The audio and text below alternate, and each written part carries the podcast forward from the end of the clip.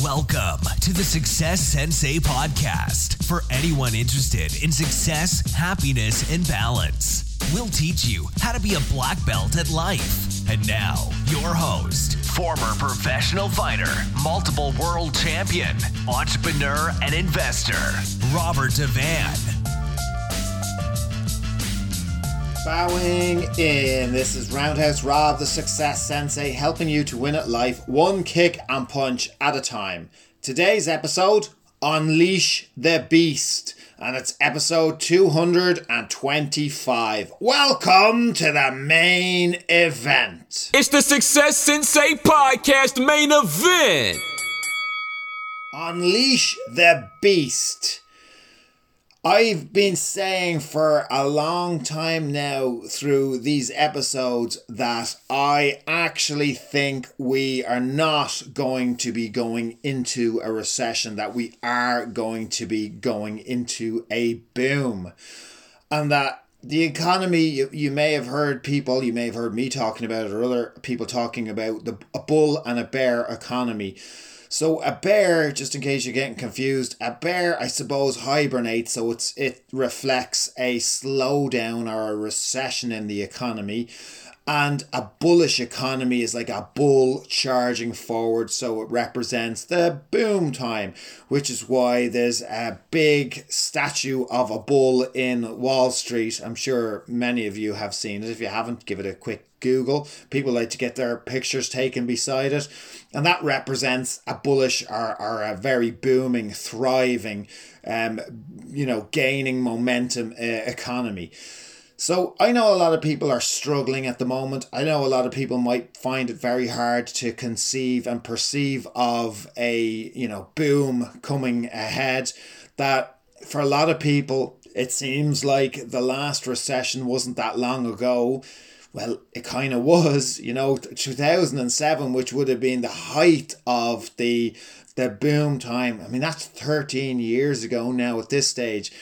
But I know it's fresh in a lot of people's minds because it happened in a very different way to that of previous ones in history. And I know it has hurt a lot of people and has made a lot of people wary many people in my life are are very pessimistic and they're very um, bearish in their in their opinions and in their nature. They can be very conservative, and I guess it can be a bit of doom and gloom. And they're always anticipating another recession.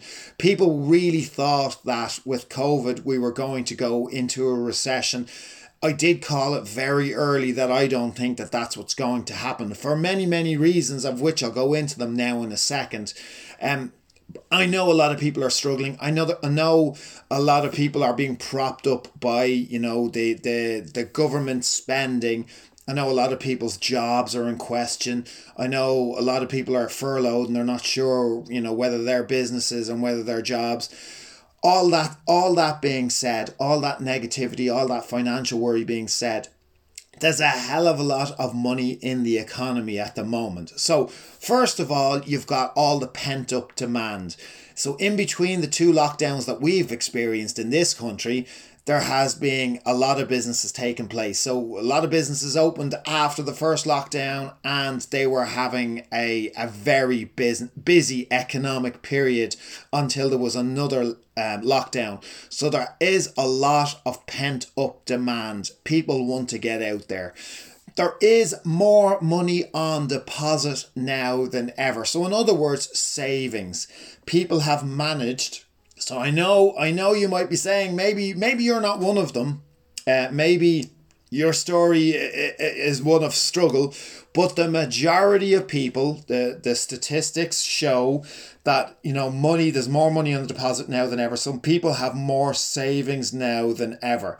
The government financial stimulus packages have been of epic proportions, unlike anything that has ever happened, you know, previously. So they reckon that this year alone, um, more money has been pumped into the economy than in the last 13 years all put together. So that is definitely causing what we've just talked about a second ago, the more money on de- deposit than ever and people's savings historically we're, we're at an historically low interest rate all around Uh, also, the property shortage that ha- was there before COVID has increased because there has been less property um, and less homes developed and built uh, during COVID, obviously, dur- because of the restrictions, then was scheduled. So the property shortage globally has not gone away, it has actually increased. I have talked about before the 18 year economic property cycle.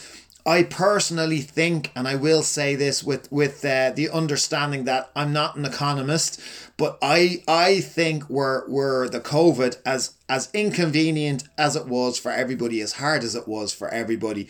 It was the mid cycle wobble, and now we're heading into a boom time, which is approximately seven years of an increase in the economy before there's going to be another downturn and another dip. You've got a potential, give or take, seven years. Uh, the UK sales and prices of property are at an all time high as well, due to the stamp duty break, which ends in April 2021.